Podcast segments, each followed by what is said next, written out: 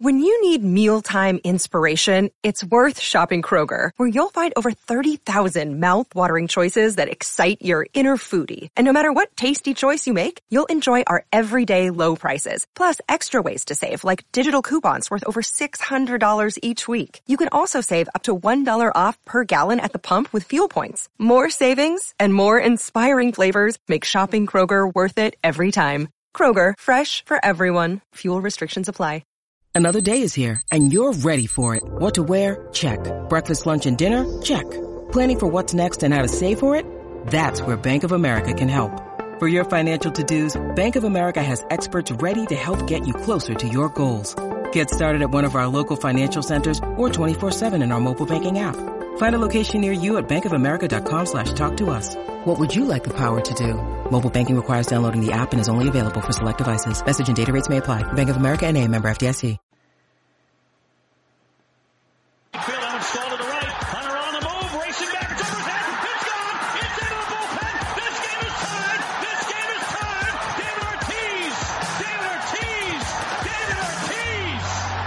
This is Red Sox Beat on CLNS Radio. I think it'd be a big statement if John Farrell started Travis Shaw on opening day. I'd be totally cool with it because I think it would. It, it, if that doesn't give Sandoval motivation to, to play better defense and play better, period, nothing will. I think they're going to make Jeter the first unanimous vote. And I hate that about baseball writers. If you belong in the Hall of Fame, you get voted in the Hall of Fame. achievement or a new milestone. So don't just be like, yay, we, we signed this player for a ceremony. No, no. Now to your host.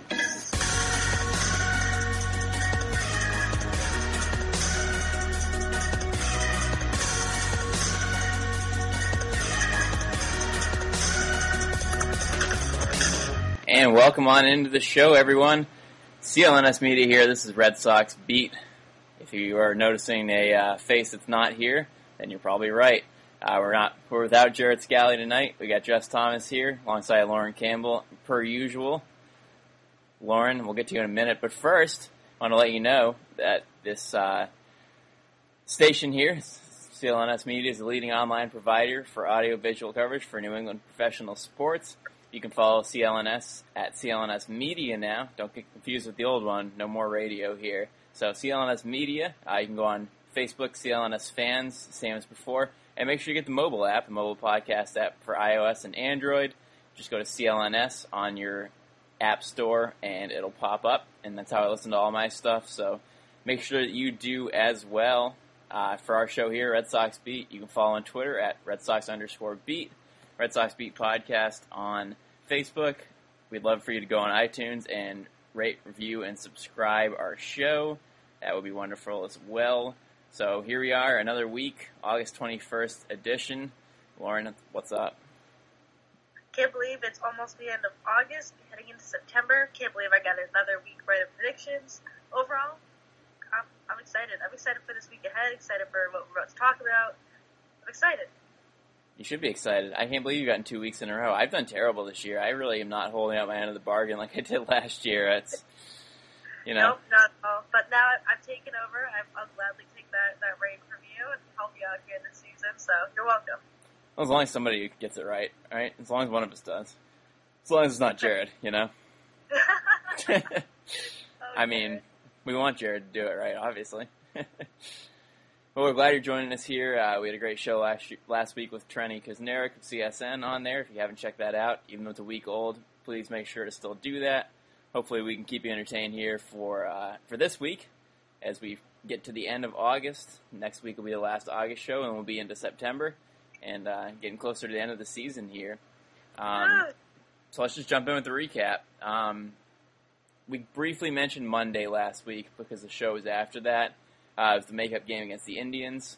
Uh, the Sox lost seven to three. We pretty much went over it. Doug Fister was not good, and uh, Edwin Encarnacion hit two home runs. So that was pretty much what happened there. Uh, so let's move on to the good stuff.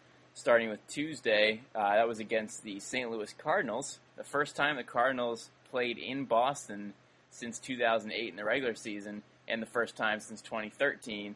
Of course, the Red Sox won the World Series against the Cardinals that year. I can talk about that all uh, all I want. So that was a great series. Um, this is a regular season series, a little bit different. Uh, but nonetheless exciting. This matchup uh, this uh, this night was Rick Porcello against Mike Leake, and spoiler alert, one of them was really good and one of them was really bad. Fortunately, fortunately, the really bad one was the Cardinals. Um, so in this one, Rafael Devers got an RBI single in the first inning to continue his torrid pace. That made it one nothing. But the big inning in this one was the fifth inning. Uh, nobody scored until the fifth inning. It was still one nothing. Leake was rolling along, and then the Sox decided to put an eight spot up on the Cardinals with a lot of hits. I'll just quickly detail the uh, eight runs here because boy, it was it was insane. It was uh, fast and a lot of hits. Not even any home runs was the funny part about it. Um, and there was one out before anyone got on base. Uh, with one out, Eduardo Nunez hit a single, Mookie Betts hit a single, Andrew Benintendi had hit by a pitch. So bases loaded, one out, and then Hanley Ramirez hit a two RBI double to make it three to nothing. Then they intentionally walked Rafael Devers because he's that good, even though he's only been here for a month, not even a month. Uh, and then it brought up Xander Bogaerts, who had been struggling, but he said, "Who cares? He hit an RBI single to make it four to nothing. Then Mitch Moreland hit an RBI single to make it five to nothing. Then Mike Leake came out, and then the reliever Bowman came in, gave up a two RBI double to Sandy Leon to make it seven nothing. Then Jackie Bradley Jr. batting for the second time got an RBI single to make it eight to nothing, and then Eduardo Nunez got an RBI single to make it nine nothing. So it was nine nothing after five. So if you're counting at home, eight runs on eight hits in that inning, and almost every single one of them was a single. It was six singles and two doubles. Um, you don't see a lot of eight-run innings without a home run. No, you don't, and it's funny because I know I was getting alert after alert on my phone. You know, Red Sox up by one more. This person got a single. Benintendi was hit by a pitch, and I was like, that thought crossed my mind. I'm like, there's been no home runs in this inning. It's all. It's all singles. It's all RBI, extra base hits. It was just. It was that inning had everything to score except home runs. It it was wild. Yeah, it was fun. As a result, Mike Leake's final line was four and a third, nine hits, eight runs. Pretty, pretty bad. As a result, Rick Porcello got a little uh, complacent, I'm sure, because now he had a nine nothing lead. So he gave up three runs in the uh, top of the sixth inning to make it nine to three. But then the Sox got another one back in that same inning to make it 10-3. Final was 10 to four. Uh, Porcello pitched seven innings, gave up eight hits, three runs, two walks, six Ks. Another good outing for him. It was his third straight win at that point. Um, and really, I mean, the offense was great in this game, and for me, it was like, finally, another more run support for Rick Porcello. It's finally happening. It only took till August, but it's it's happening now. It, it's amazing that he can win when he gets run support. Right? He gets when he gets run support and he wins every game. It's like wow, uh, almost like last year all over again. Weird.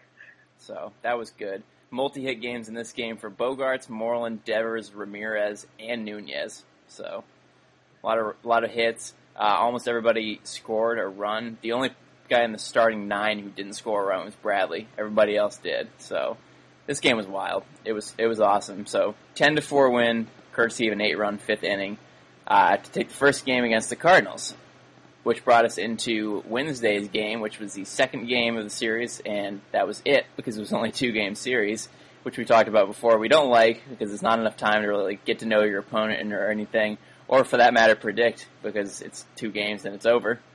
Uh, but regardless, uh, this game was really interesting. I guess was the best way to describe it. It was Eduardo Rodriguez against Lance Lynn. Um, Lynn pitched a lot better than Rodriguez, but really for Erod, it was just one bad inning, which was the second inning. He gave up four runs in the second. Uh, Kolten Wong RBI single, uh, Luke Voit RBI double, Kolten Wong scored in a pass ball, and Matt Carpenter had an RBI single. So that was it, four runs, and Erod didn't give up another one after that. He went five and a third innings, six strikeouts, eight hits, four runs. Uh, Lynn went six innings and only gave up one earned run, two runs overall. Those two runs for the Sox were in the bottom of the third on a uh, infield single for Eduardo Nunez and a sac fly for Betts. That was it, four to two. Nobody else scored in this game after the third until the ninth, which is pretty wild. Um, the Cardinals brought in Trevor Rosenthal, who used to be really good, and he's really not anymore.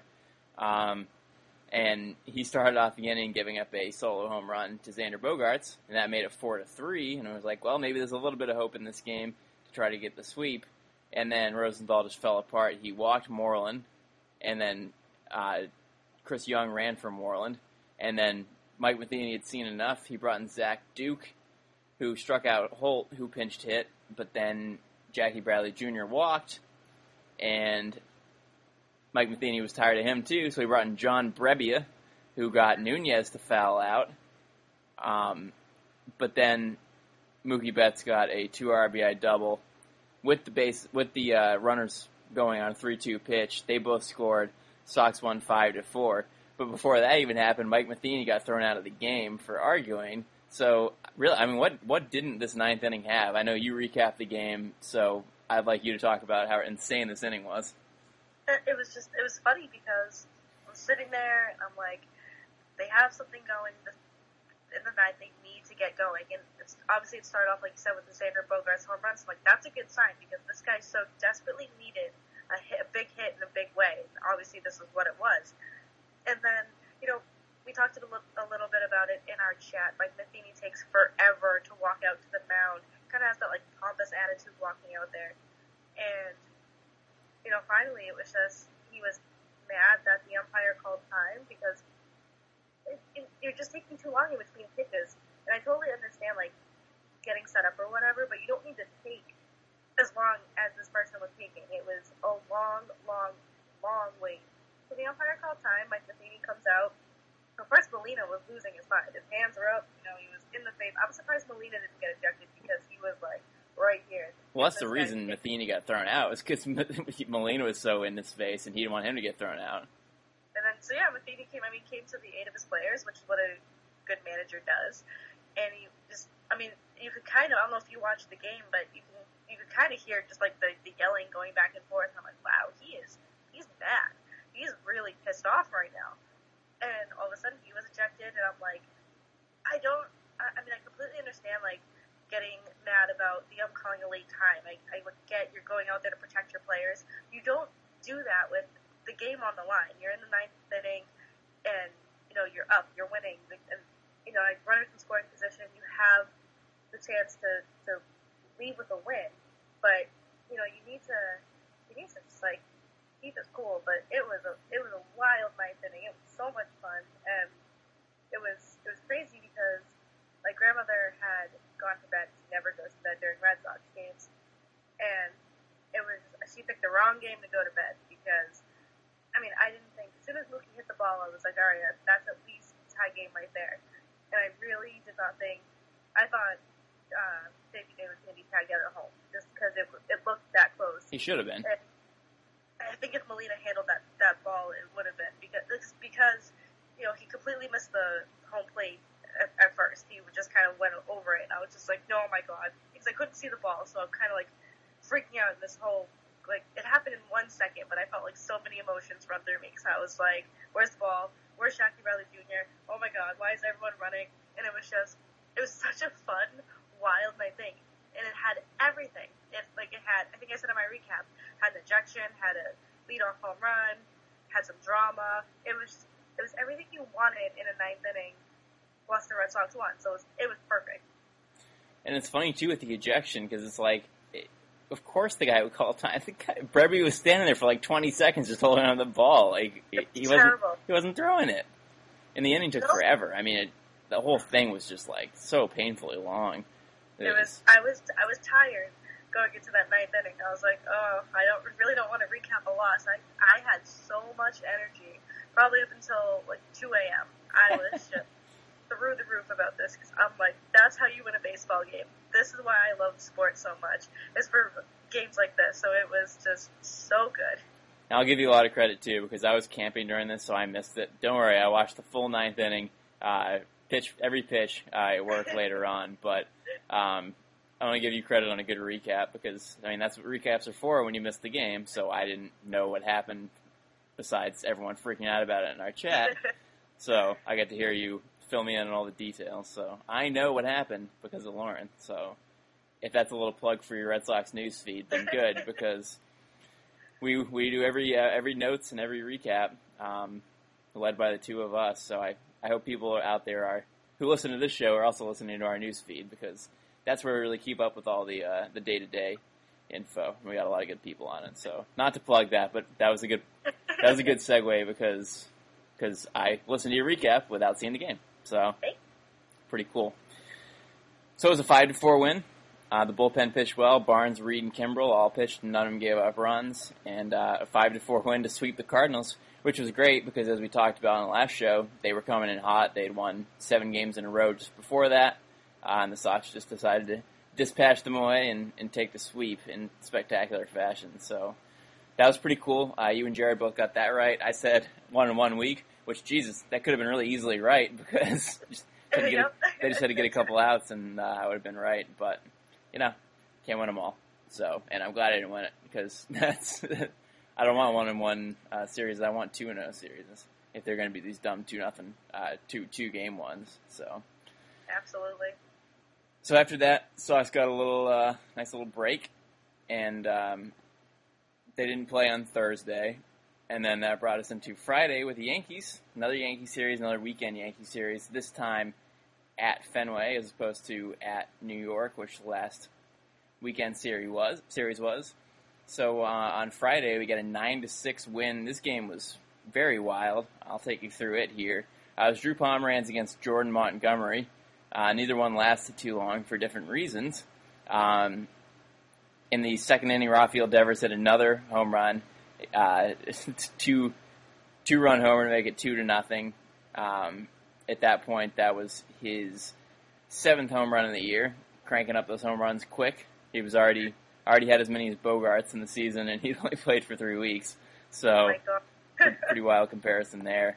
Um, and then in the third, in the fourth inning, Drew Pomeranz came out of the game due to back spasms. He went three and a third innings, four hits, no runs. He was pitching well, but he just couldn't seem to get any momentum going, and he couldn't really, you know, follow through on his pitches very well. So he ended up coming out with back spasms. Uh, we'll get a little more of that later of what happened afterwards, but he came out. Uh, and then Jordan Montgomery came out after five innings after he gave up a home run to Christian Vasquez. Solo home run, absolutely destroyed. He absolutely killed it, way over the monster to make it three to nothing. Um, and then off the bullpen, the Yankees started coming back. Todd Frazier hit a two-run homer in the sixth to make it three to two. Gary Sanchez tied it in the seventh with a home run to make it three to three. Ronald Torreyes made a five-three with a two RBI hit, and then Aaron Hicks got hit by a pitch to bring in the sixth run. So it was six to three at that point.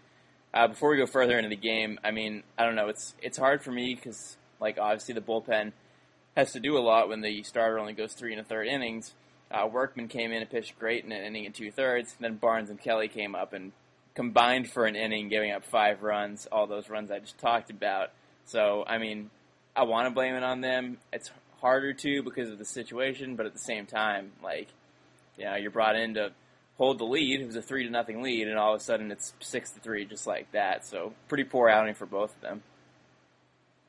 And especially somebody like Joe Kelly, who we know can go longer stretches of innings, whether it's three, four, five innings. We've seen him here as a starter, even though he didn't do too well as a starter, but we know he's capable of going those longer stretches of innings, and that's where we rely on him because if we get into situations such as Friday night when Pomeranz had to come out with an injury, that's when John Farrell has to turn to his bullpen and be like, okay, I need somebody who can get us into the sixth or seventh inning. And Kelly's their guy. I know he can be seventh, seventh inning guy, eighth inning guy, but Joe Kelly is the guy you need to be able to turn to and be like, get us into the sixth. And he can't be giving up combined runs with somebody else. And just, I understand you're going to have bad outings, no matter who you are, no matter what pitcher you are. Even Chris Sale has bad outings. But when you're not used often in a situation like this, and you're only used, you know, an inning or two, that's when you really need to shine. So to see Kelly struggle this way, I was just like, oh no, like this, this is our guy to get us out of jams like this, and he's putting us deeper into a hole. Yeah, I don't know if it was them pitching earlier in the game or what the problem was, but terrible. Six hits, five runs, and a combined inning for the two of them. Fortunately, the Sox decided to make a comeback in the same exact seventh inning. Um, four runs of their own. Betts sack fly, Benintendi RBI single, Moreland two RBI single to give the seven to six lead, and then in the eighth inning, Bradley Jr. got two more runs on two RBI single to make it nine to six. Um, I guess the funny thing about this game is that the seventh inning itself took an hour and five minutes for both teams to score eight runs, and then the Sox obviously got two more insurance runs in the eighth of our favorite pitcher in the world, Aroldis Chapman. Um, I guess, man, I mean, Red Sox Yankees, right? The game was flying along, like there wasn't. It was taking a pretty short amount of time, and then all of a sudden, one inning later, an hour later, now all of a sudden it's like already like in the deep tens, already like looking on four hour games. So, I guess that's Yankees, Red Sox Yankees for you, right? It absolutely is, and it's funny. I had a friend at that game that night, and I was thinking the same thing. I'm like, wow, this game's cruising. And then, you know, deep in that seventh inning, I got a text from him, and it was like, this game's taking forever. and I was like, well, that's that's Yankees Red Sox for you right there. I mean, that's absolutely the epitome of a Yankees Red Sox game is how long it takes. And Paul Chapman think I know we're going to get into it, but I'm just so excited about that. Yeah. Yeah, it was funny with this game. I mean, the Yankees bullpen was bad. Each, all three guys who pitched, Chad Green, Tommy Kahnle, and Earl Chapman, all gave up two runs. Uh, and then the Sox had uh, too many pitchers to even count. Uh, I'm going to do it anyway. Workman, Barnes, Kelly, Hembree, Scott, Reed, Kimbrel. Seven relievers. Eight? Seven? Yeah, seven. Seven. Seven relievers plus Pomeranz. Uh, and after Hembree came in and gave up the last of the runs in that horrible inning, uh, Addison Reed and Craig Kimbrel both shut it down. They combined for six strikeouts. So really good to see. They're good to see see Reed pitch well, and then Kimbrel obviously did his thing one two three KKK. Uh, not Ku Klux Klan. Strikeout, strikeout, strikeout. That's what I meant. Was uh, I guess we shouldn't say K the, the K's in that way, but that's what it was. It was three Ks. It was. So It was. It was. so uh, nine nine to six win in this game. Uh, put that one in the blooper reel. Uh, so three straight wins for the Red Sox, uh, and we'll head into uh, Saturday's game, the one game you expect to win of this series because, you know, the savior himself, Chris Sale, was pitching, uh, and he actually didn't win, which is very weird and surprising for uh, for this season because usually he's the guy you can rely on along with Pomeranz, and uh, not not in this one. Um, it was Sabathia against Sale. Sabathia came into the game shutting out the Red Sox in 14 innings, and he did it a little longer in this game. He held them scoreless uh, until the fifth inning. Sale gave up his run early uh, in the second inning, a three-run homer to Tyler Austin. Uh, guys barely even played, and it was three to nothing Yankees. And then the Sox got two back against Sabathia, highlighted by a Jackie Bradley Jr. single that made it three to two. The Sox got back within one, but then Sale uncharacteristically in the next inning gave up a home run to Todd Frazier to make it four to two, and that would be the only runs he gave up. Unfortunately for him, Sox couldn't get any more after Rafael Devers hit his eighth home run of the season to make it four to three. Uh, now he has more than Xander Bogaerts. more than Xander Bogaerts at this point. Um, and the Sox bullpen pitched well, but unfortunately, they couldn't get that last run tie it up against David Robertson and Dellin Betances. If you noticed, I didn't say Aroldis Chapman because at this point he's no longer the closer, which we'll talk about later. He got pulled, um, and Betances got the save. So Chris Sale finally lost. He's 14 and five. Uh, he pitched seven innings, seven hits, four runs, nine strikeouts, 117 pitches. Not terrible, but for him it's terrible, and it ended up being a loss, unfortunately. Uh, a couple notes in this game, as I said in my recap. One, Chris Sale reached 250 strikeouts on the season uh, with nine. He struck out the side in the seventh inning to get those 250, and that um, made him the third pitcher of all time to get 250 strikeouts in 25 starts or fewer, joining Pe- Pedro Martinez and Randy Johnson. Johnson did it four times, which is absolutely insane. Shows you how good he is. Uh, and then the other stat was Rafael Devers' eighth home run was the most home runs in the first 20 games of a career of a guy before he was 21 years old. And also, he joined Babe Ruth as the only hitter to hit three home runs in three consecutive games against the Yankees uh, before turning age 21. Babe Ruth did it in 1915. Rafael Devers did it in 2017. So, despite the loss in this game, there's plenty of history to be had. which is always good. I mean, it's always good to see a silver lining in a game like that, and especially if Chris Sale lost. So you get you take those positive things, especially with somebody like Devers who's only 20 years old. He's a, he's a baby. So and that that was good to see, absolutely. Of course, Chris Sale, even with the loss, you get something positive. I feel like every loss, he still reaches a milestone, and this is a huge milestone for him. I think he's easily going to get over 300 strikeouts. I mean, this guy's just, even when he loses, he's a machine. Oh, there's no doubt he's going to get 300. I mean, he's only 50 away. It's not even September yet. I mean, Pedro expects Sale to beat Pedro's 313 that he had in 1999. So, I mean, if Pedro thinks he's going to break it, it's his own record. And then I'm sure, I'm sure Sale's going to do it. And he's given us no reason to believe that he won't at this point. So that would be pretty exciting. So unfortunately, a loss. So that ensured no sweep, which obviously sweeps are what really dramatically changes the standings.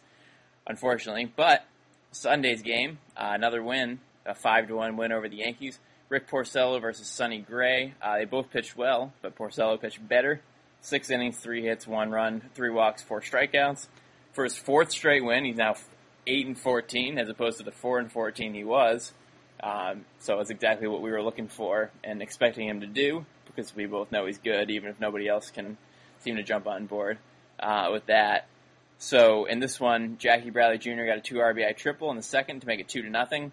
Uh, Brett Gardner got a homer off Porcello, his only run in the fifth to make it two to one. And then Bradley Jr. was back at it with an RBI single in the sixth, and Sandy Leon got a two RBI double for the five to one win in the eighth inning. Um, so this was all about Porcello. He uh, didn't get a ton of run support, but he got enough, and he only gave up one run, so that was huge. And the other thing from this game was Jerry Remy got uh, honored before the game for 30 years in the booth. Hold your thoughts on that for now, because we're going to talk about that after the recap here. Uh, four wins in a row for Porcello. I mean, people were crapping on him for pitching poorly, and now, you know, he's gotten the run support and he's pitched pretty well still, still getting deep into games. And, you know, he's he's climbing back, and a couple more wins, he'll be closer to 500. So it's really all you can ask for.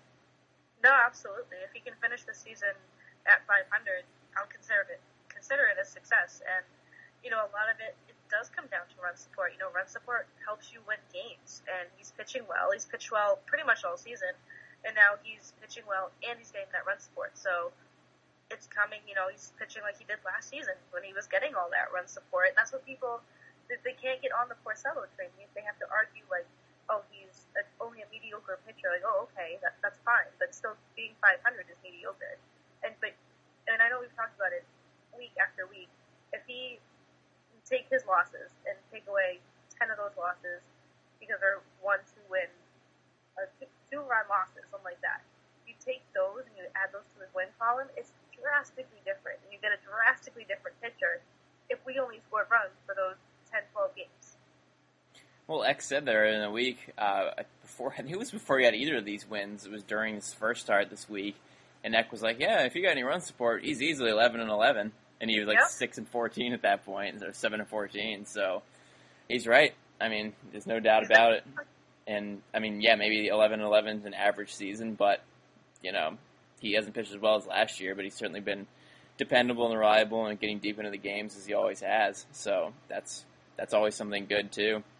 Um, so that capped off the week. Uh, Lauren predicted a right, two out of three against the Yankees, two two out of two against the Cardinals. So do your little jig over there. Um, me and Jared were a little bit off, one game off, but you got it. Congratulations. We'll give you credit for that. Uh, that made the Sox 71 and 52, gave a five game lead again over the Yankees, so they gained one game in the series by taking two out of three. Two out of three in consecutive weekends against the Yankees, which is awesome. Um, and that brings us up to this point. Uh, I'm not going to go into tonight's game because we'll get to that on next week's show. Unfortunately, it was a walk-off loss, five to four against the Indians, but we'll get to that um, in our predictions. So um, MVP wise this week, I don't know. It's it's hard. I feel like it's hard to go against Ben Benintendi because he keeps he keeps just racking up hit after hit. I mean, the guy's hitting like 400 something in the last few weeks. Uh, it's it's hard to go against him. You got anybody better than him? I mean, Just give him Rookie of the Year. Just do it. he's really getting up there. I mean, I know Judge still has like 36 homers or 38 homers or whatever he has. He's got a lot, but his average has plummeted from the 335 it was. And Benintendi's just on fire. He just hit 70 RBI. He's got 18 homers. He's hitting 279. I mean, it's it's hard to go against that. he had two hits tonight. He had two hits yesterday.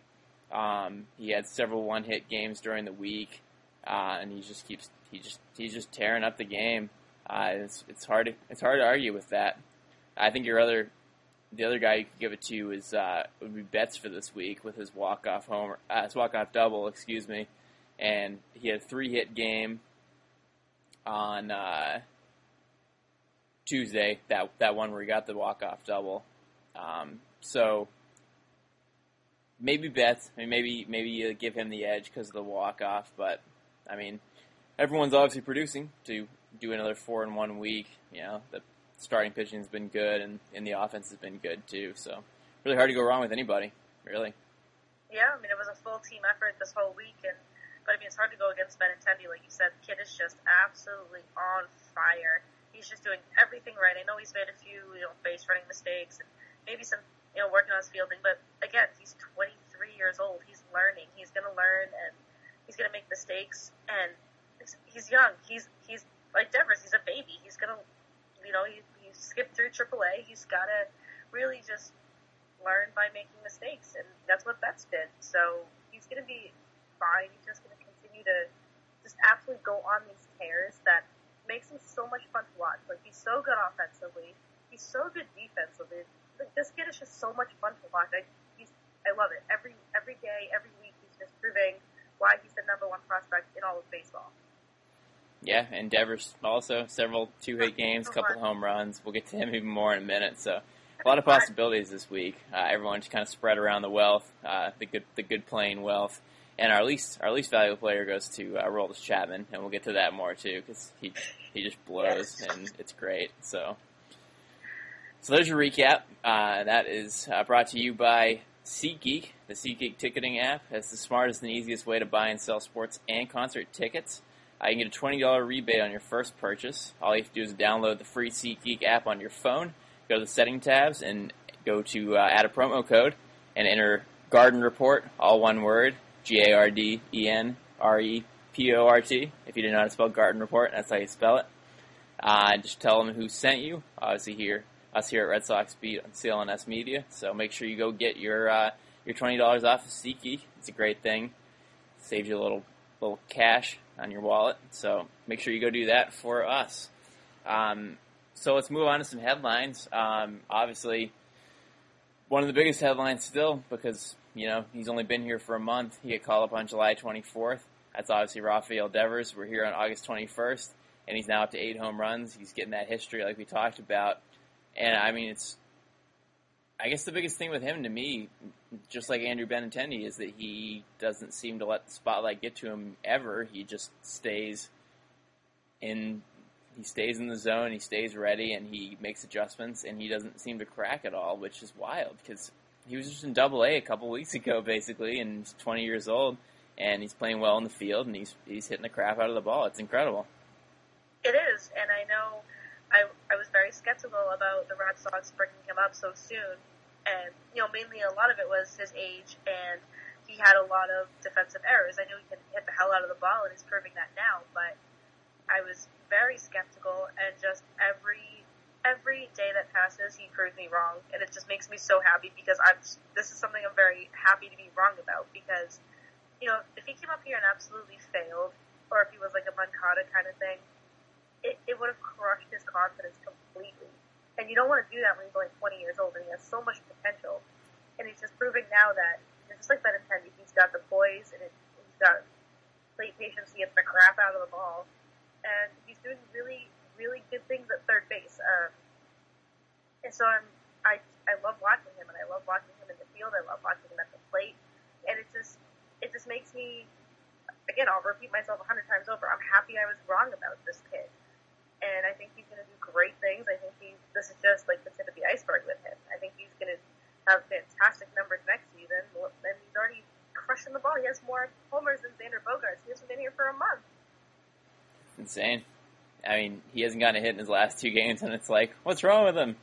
Nobody's Yep. worried because he just bounces right back, but it's like you you're shocked when he doesn't get a hit in the game because he's gotten so many hits. So it's pretty pretty cool stuff. So love to see what he's doing um, to help this team, and the team's playing well without uh, without Dustin Pedroia and David Price, uh, and good timing for that because we got an update on both of them today. Uh, if you listen to my pregame notes today, you'll know that you'll know uh, what the deal is here. But if you missed that, uh, David Price played lawn toss uh, after uh, not pitching, not not throwing for five days because they shut him down because of soreness. Uh, he threw today. He threw up to 60 feet, um, which was more than he's done in a little while. Uh, and then Dustin Pedroia also ran and did some agility drills today. So certainly no timetable on either of them, but it seems like good news for both of them at this point. Yeah, definitely good news. And I think at this point you can't risk either know, furthering either of their injuries or prolonging when they're going to come back. I think at this point you just wait to the playoffs because that's when you're going to really, really need them. And I know they're the team's playing well without them. They're they're still in first place. They have that lead over the Yankees, but you just don't want to rush people like, especially for Jordan. You know, he's the veteran of this team. He's really he's supposed to be that voice in the clubhouse, and I don't see them doing making a big run without, especially without Pedroia, because he's that heart of the team, especially in situations like a playoff game. And you know, it's a knee injury. Those things, knee injuries are extremely tricky. We go over this all the time on the show, and especially with Price, I don't think it's even worth risking him because if he, they're going to bring him back and he say he has a crap outing and still the regular season, it's not going to be good for him mental wise, and you know he's going to go on Twitter and he's going to freak out about it. He's going to have a meltdown over it. So put him in the playoffs where as much as I hate saying this, like you almost expect him to lose just because of his record, it's going to be okay. But I don't think you should risk that right now. Great news for the both of them. Don't bring them back into the playoffs. Yeah, I mean, I know. I think it was Lou Merloni on uh, CSN's early edition. He said that he fully expects if Price to comes if Price comes back that he'll pitch one game and then get hurt and then miss the rest of the season. Like he, he had no confidence that he would be able to stay here, and it's I mean it's hard to have it and with Price with this elbow since it's just lingering, and then all of a sudden like oh he's going to come back soon. Oh, just kidding. Actually, he's not going to throw anymore, and we're going to shut him down for a couple days. All right, now he's throwing again. Like what's going to happen next? Three days from now, are they going to shut him down again? Like how how do you have any confidence in this guy? And it's hard to want him to not come back to the playoffs because, like you said, he's terrible in the playoffs. And it's like, here, are you coming back for the first time in two months? Here's a playoff start for you. Like I, I feel like that's risky. I don't know. I almost don't want him to come back. I just feel like it's better without. I mean, maybe maybe the rotation is too shaky without him, but I'm super hesitant about it. I mean, I'm hesitant about it too, but then I just think like, who else is there? I mean, I know you can pitch Sale on three or four days rest, but you don't want to burn his arm out if they get past the first round. Doug Fister, no, like I don't even want to say his name. And then you know Brian Johnson, you know he's really like the only person you can really depend on the call up. I'm not saying he's like super dependable, but you go through that rotation and it's just like, who else is there? You got Fister to come in as, you know, a not a permanent fix, but a, a quick rental, and he's not doing anything right. I don't want that guy in a playoff situation. I, I'd rather just I walk out the TV like, nope, just let me know when the game's over. Let me know the score. I don't want to know Fister's final line, it's it scares me, like because this this rotation is shaky without Price, and it. I mean, it, I kind of shaky with him too, especially in the playoffs. So. I don't, I don't think it's shaky without him. I just think it's more unpredictable, just because you don't know what's gonna, you know, like Trenni said last week, you don't know if Pomeranz is gonna pitch well in the playoffs. You don't know if if uh, Erod's gonna pitch well in the playoffs. That's Sale's never pitched in the playoffs. I don't think that means anything personally, but I, I think they've all pitched well. It's just it's hard to know who you're going to rely upon because like Erod's so inconsistent. Uh, we you know we see that several times where he gets a five great innings in the sixth inning he gives up four runs, or he gives up four runs in the second inning and then pitches great the rest of the game. It's really hard to tell with him. So I think it's more unpredictable with these guys. But um, in terms of in terms of Price and Pedroia, I mean, this may seem like a dumb question, but like, do you think that the team has played so much better this month? You know, four losses in August, and it's August twenty first. Uh, they played better because they're not playing because of that, or is it just coincidence? I mean, I hate to say that they're playing better because Pedroia is not in the lineup or because Price isn't pitching, but what I'm going to go back to is that whole debacle with uh, Price and uh, Dennis Eckersley on the plane, and Pedroia was one of the people who supposedly applauded. And you know, you take those two out of the lineup, who were kind of like the, the cancers, of the of the team for that week or two, that whole dramatic team. You take those two out of the equation, all of a sudden we're playing really, really good baseball. And I don't know if it's just you know the team's just meshing well. It's late in the season; they're really just getting their asses in gear. I don't know if it's that. I mean, I, I said it. I don't like thinking it has to do with Pedroia and Price not being in this lineup, but they're still at the games. They're still, you know, in the clubhouse. They're still there with everyone. And it, I don't know. I, I think, I mean, this team has really good chemistry right now, and I mean, it's, I don't know. I think it's not. I don't really think it's a coincidence. I hate saying that, but I don't. I just don't think it is. I, I lean more towards it being a coincidence because also that was the point when Devers came up and when Benintendi got a couple of days off and started going in his tear, and obviously they've been tearing it up together, and then Nunez got here a week later with the trade. So I don't think it's necessarily because of that. I'm not willing to throw Pedroia in that because of one incident. I'm not ready to rid my allegiance of him. I think you're much better off with him. Price, not so sold about that. Uh, yeah, Price. Price can go. Good. You might be better off without him. Yeah, so maybe Price, but in terms of Pedroia, I think that's a total coincidence. Just the players you got in his place and playing in the infield just happen to be incredible at that point. So I'm kind of going more coincidence, but it is a little bit interesting. And there's no doubt that the way Pedroia plays this game, he gives everything every single game. And I love the way he plays. I've always loved the way he plays. He just he plays the game the right way. And I know you said the people who came up in his spot are just really exceeding expectations. So, I mean, if I don't, like I said, I don't want to say it has anything to do with like them not playing. Price, yeah, maybe, but Pedroia, it's I, I love the way that guy plays the game. I just hate even thinking that he's out of the lineup for so X amount of games, and we've only lost four times. So I'm really on the fence, you know, like I said, the way Pedroia plays the game, it, there's no denying he's playoff second baseman every single year. So I don't know. Price, yeah, whatever. Get rid of him. I don't care. But We'll just be happy that they went on this run when it happened, and that no matter what it happened, no matter what reason it happened for, we'll take it. yeah, all right. Well, that's a good one. I say we'll leave it at that. um, we'll talk about the bullpen here. I mean, Joe Kelly and Matt Barnes have both been really, really bad for the last couple of weeks here, especially Barnes. Uh, he can't seem to throw strikes. He can't seem to get three outs in an inning. Um, the talk is now that Carson Smith should be ready to join the roster uh, in early September, which is soon.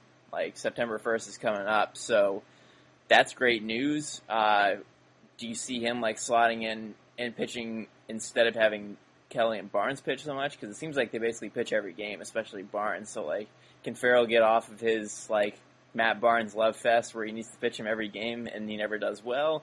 Like, I, I mean, obviously Smith joining changes things, but like, you can't pitch Matt Barnes so much right now, right? He can't get an out. It's. I mean, I want to say yes, absolutely. It's going to be Carson Smith who comes in and takes over that, but we got Addison Reed for the eighth inning, and we're putting out Barnes in there. And I'm. I say every week, I, I'm a Farrell person. I'm not on this fire Farrell train, and I never have been. I probably never will be. But you get these guys like Addison Reed who comes in for the eighth inning and you don't use him. Matt Barnes is terrible on the road, absolutely terrible. His ERA is like five thousand. In he's every every game he's still in there, and it's like it's that feeling where it's like okay, there goes the game because here comes Matt Barnes. Especially with a one run lead, I almost feel like John Farrell should take the Clay Buchholz approach from last year or the year before, where he's like, yeah, we'll, we'll use Buchholz when we have a significant lead. Okay, use Barnes when you have a significant lead because he's not good. And it makes me so mad because Addison Reed pitched well the last game or two. And I know Kelly hasn't pitched well, but you can't keep going to Barnes because he's so unreliable.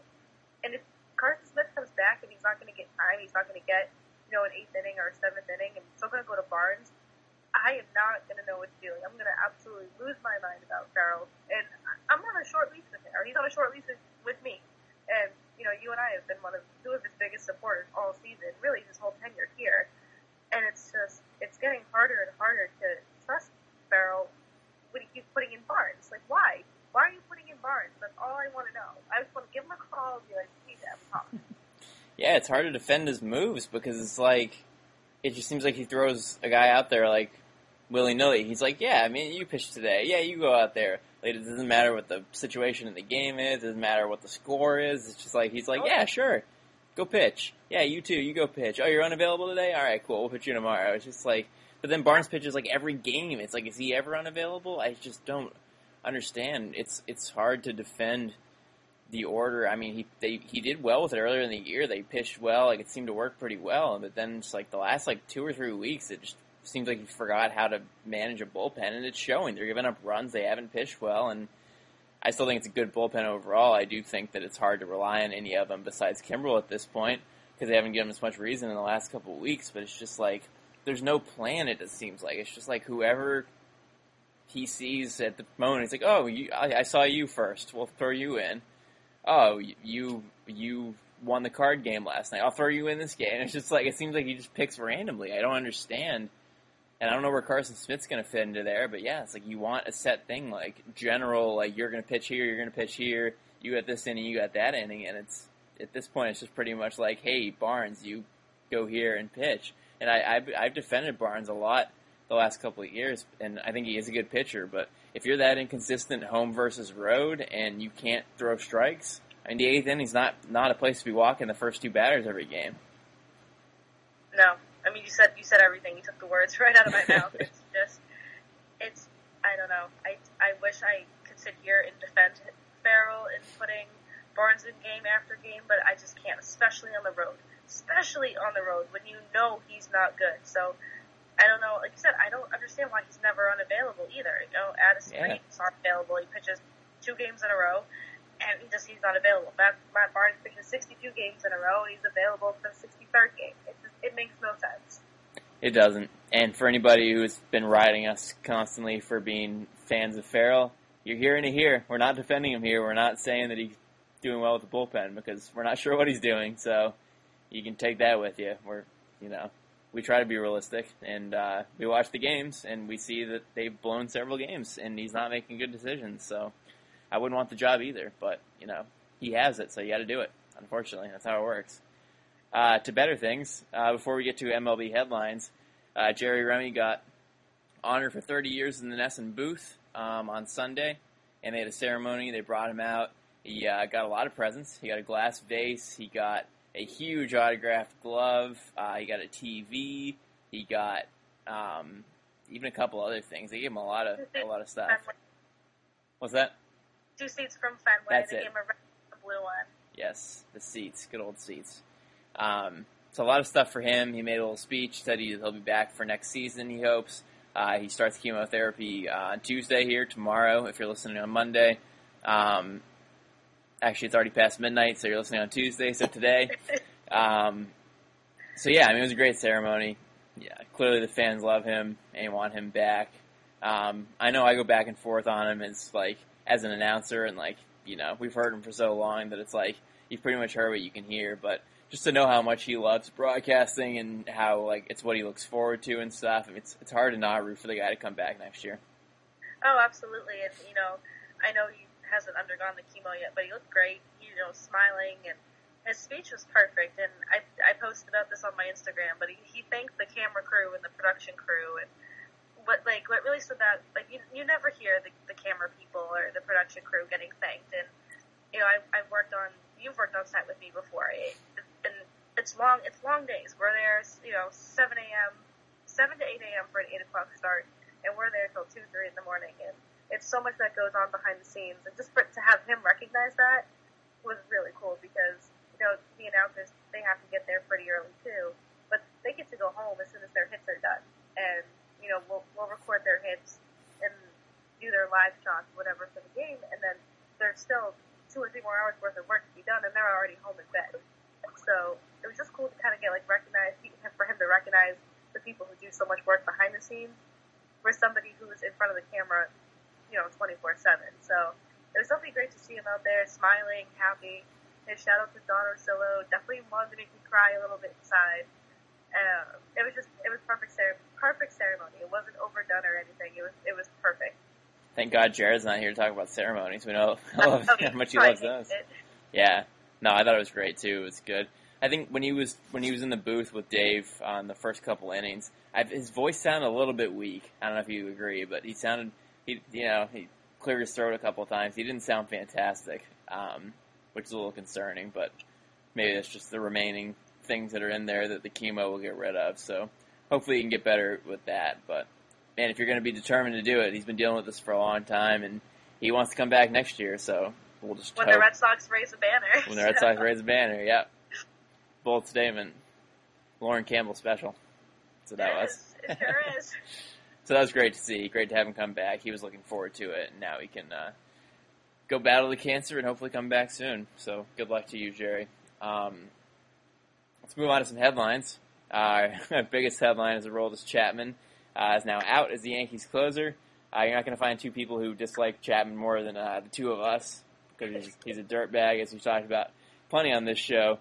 Um, and really, I mean, what I've said over and over again is I don't think I've seen this guy pitch well in like two years. Like he used to be great when nobody cared when he was on the Reds, but the last couple of years, I mean, he blew several games for the Cubs last year. He's basically blown every game he's pitched against the Red Sox in the last two years. Uh, and I guess finally Joe Girardi decided, you're right, Jess. He isn't good. I'm not going to have him be my closer anymore. So I, I hate it because I want him to stay in there and blow games. But geez, for the Yankees' sake, what took so long? I know he's, terrible, and I think I said it last week when I was at the Red Sox Yankee series. He blew the game then. Friday night, he he blew the game, and it's just like how many games does this guy have to blow for you to pull him? And I get, you know, he's your closer, he's your multi-million dollar closer. You want to think, like, oh, maybe it's just like a few kinks he needs to work on. Maybe it's just whatever. But you know, it, it's funny. You know, so many people just crap all over him for for you know being just a dirtbag outside of the field and all his legal issues or whatever. But it was great. Like I I had a friend at the game Friday night, and he said there was huge Chapman fan, huge Yankees fan in, in his section, and he was like, "Oh, it's, I, it's like I've been talking talking to him all night about Chapman. Like, imagine being able to throw 100 miles an hour and you can't find the strike zone. And it's like when you do find the strike zone, you're throwing 100, 103 miles an hour, and you're getting destroyed by children, like 20, 20 year old Rafael Devers, 23 year old Andrew Benintendi. Like, this veteran closer is supposed to be one of you know, all the props can throw 103 miles an hour. His arm has to be tired. I get it, but you're supposed to be one of the best closers in the league, and you're getting your career handed to you by.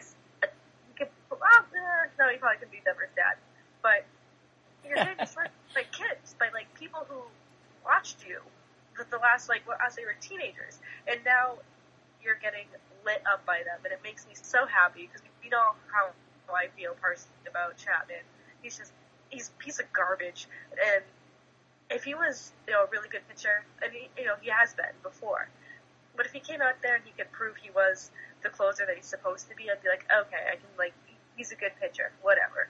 But he's it just makes it all the better for me. So I'm like, oh, okay, so you're a scumbag outside outside the diamond. You can't pitch, and you can throw 103 miles an hour, but you cannot locate the plate, and you're getting your ass handed to you by a 23 year old and a 20 year old. I love it. It makes me it makes me really really happy. You gotta love uh, relishing in someone else's pain, right? Nope. I mean, he's, he's a millionaire too, so I don't even feel bad, not even a little bit.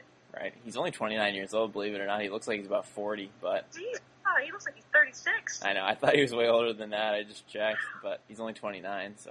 Wow, so okay. Uh, I, I wow. guess I guess when you throw that hard, you age quickly. I, I guess so. Wow. Oosh. He's got the arm of a 38 year old. Yeah, so He's the same age as Joe Kelly. right. It's crazy. Joe Kelly looks like he's 23. Yeah. So throwing throwing 103 uh, ages you and having all your domestic violence problems. Um, yeah, I mean we'll see what happens, but you know you can't be that wild as a closer. It doesn't you can only get the job done? And now they have Betances, and he's kind of wild too, but uh, he doesn't throw 103, and he's not a basket case. So we'll see if it works out for them. I hope it doesn't. I hope neither of them work out. Uh, but we're Red Sox fans, so why wouldn't we say that? Uh, one other strange MLB headline before we move on to predictions. Um, an odd thing: uh, Ian Kinsler got fined um, because he told Angel Hernandez, the umpire, that he should like get a different job, and it hurt his feelings. And then the umpires, as like association or whatever it is, they came out with this thing uh, to have wristbands or armbands, I guess what they really were, uh, to like protect against umpire violence and because of that situation. So I don't know. Do you feel like it's reactionary to have this one? I mean, obviously people are on umpires all the time, but to then have this happen and then be like, all right, we're gonna we're gonna protect ourselves against violence. It's like you think they'd be used to the abuse by now. That's terrible, but I mean, why why this why this incident? I I wish I knew, and I think violence is like the absolute wrong word for them to be using, especially everything that else is going on in this country right now. But it's, I mean, all said was find a different career path or whatever he said. It's he didn't you know personally attack him. He didn't call him names. He didn't you know there was nothing there that would like fuel like ah like that violent. And you know umpires have been if who was the umpire who blew uh the perfect game? Oh my god, I think it was Tiger Jim Panther, Jim Joyce. Yep, Jim Joyce. You know, it's, you know, he came out. He was like, "Yeah, my bad. I screwed up the call." And you know, I'm sure there were a lot of angry. Of course, there were a lot of angry angry fans over that. But I mean, get the calls right. You're getting paid like starting ninety thousand dollars a year to stand behind home plate. Get your calls right, especially with you know plays at first, and you know they have the instant replay now. But I mean, there's been some awful calls, god awful calls, and I know you, you sit here and you can't can't be like, oh, you can't blame the umpire for every game, or when the umpires like maybe seem they're going against one team more than the other. They've been so inconsistent this year, and if you're going to wear armbands to like protest violence, get your calls right. You won't be getting managers in your face. You won't be getting people swearing at you, and it's you know it comes with it. You're going to piss people off in the, in that field. No pun intended there, but it's just and, like violence, and I don't understand what the armbands are doing. Like, cool, like you guys are standing up for yourselves or whatever. That's great, but it's not. I don't see it doing anything. Like the players are going to come out and be like, like, what's a wristband going to do? I, I just don't get it. Yeah, I it doesn't really make a whole lot of sense. I'm not sure I understand it either. Um, so we'll leave it at that. Um, on to the predictions. See if Lauren can get three straight weeks. That'd be pretty impressive. Third time's a charm. Yeah. Well, no, first two times were a charm. Oh So man, we'll- I don't know. They're gonna need a lot of wins with my prediction already. yeah, no, no kidding. Um, four versus the Indians on the road, and then three at home versus the Orioles. Uh, obviously, two hot teams coming into the series. Sox have won 14 of 17. The Indians have won 8 of 10. So two very hot teams coming in. And obviously, the first game was a one-run game and a walk-off. So should be a great series. Um, we did get Jared's predictions, even though he's not here. Uh, he said win three or four from Cleveland and win two or three from the Orioles. So that's what he does. Um, obviously, the first game in the books now, but these predictions are made beforehand. So what do you have for the Indian series? I am right there with Jared. I think they're going to win three out of four. I know tonight didn't start off too well. I mean, this game could have gone either way tonight. Um, I know we'll talk. We talked about a little bit tonight. We'll talk more about it next week when we get into my third straight week of correct predictions. But I just think the Red Sox are just meshing so well right now, and I know the Indians, even the Orioles, are very good. They're, you know, the Indians were the AL. They swept us last year in the ALDS, so I get it.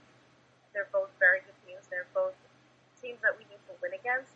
And I said this last week, they need to win against the Yankees. They, need, they just need to collect these wins, especially going into September.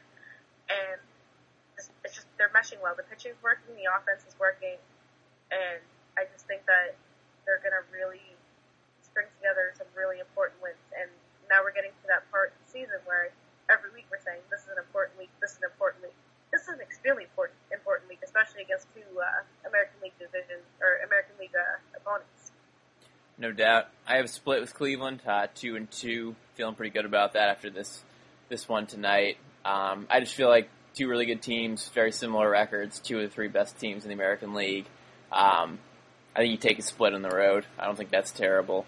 Uh, the road's a hard place to win. The Sox are 31 and 31 on the road, so I think a sweep is fair there. Uh, sweep, a split, excuse me. Um, Yes, so- a sweep.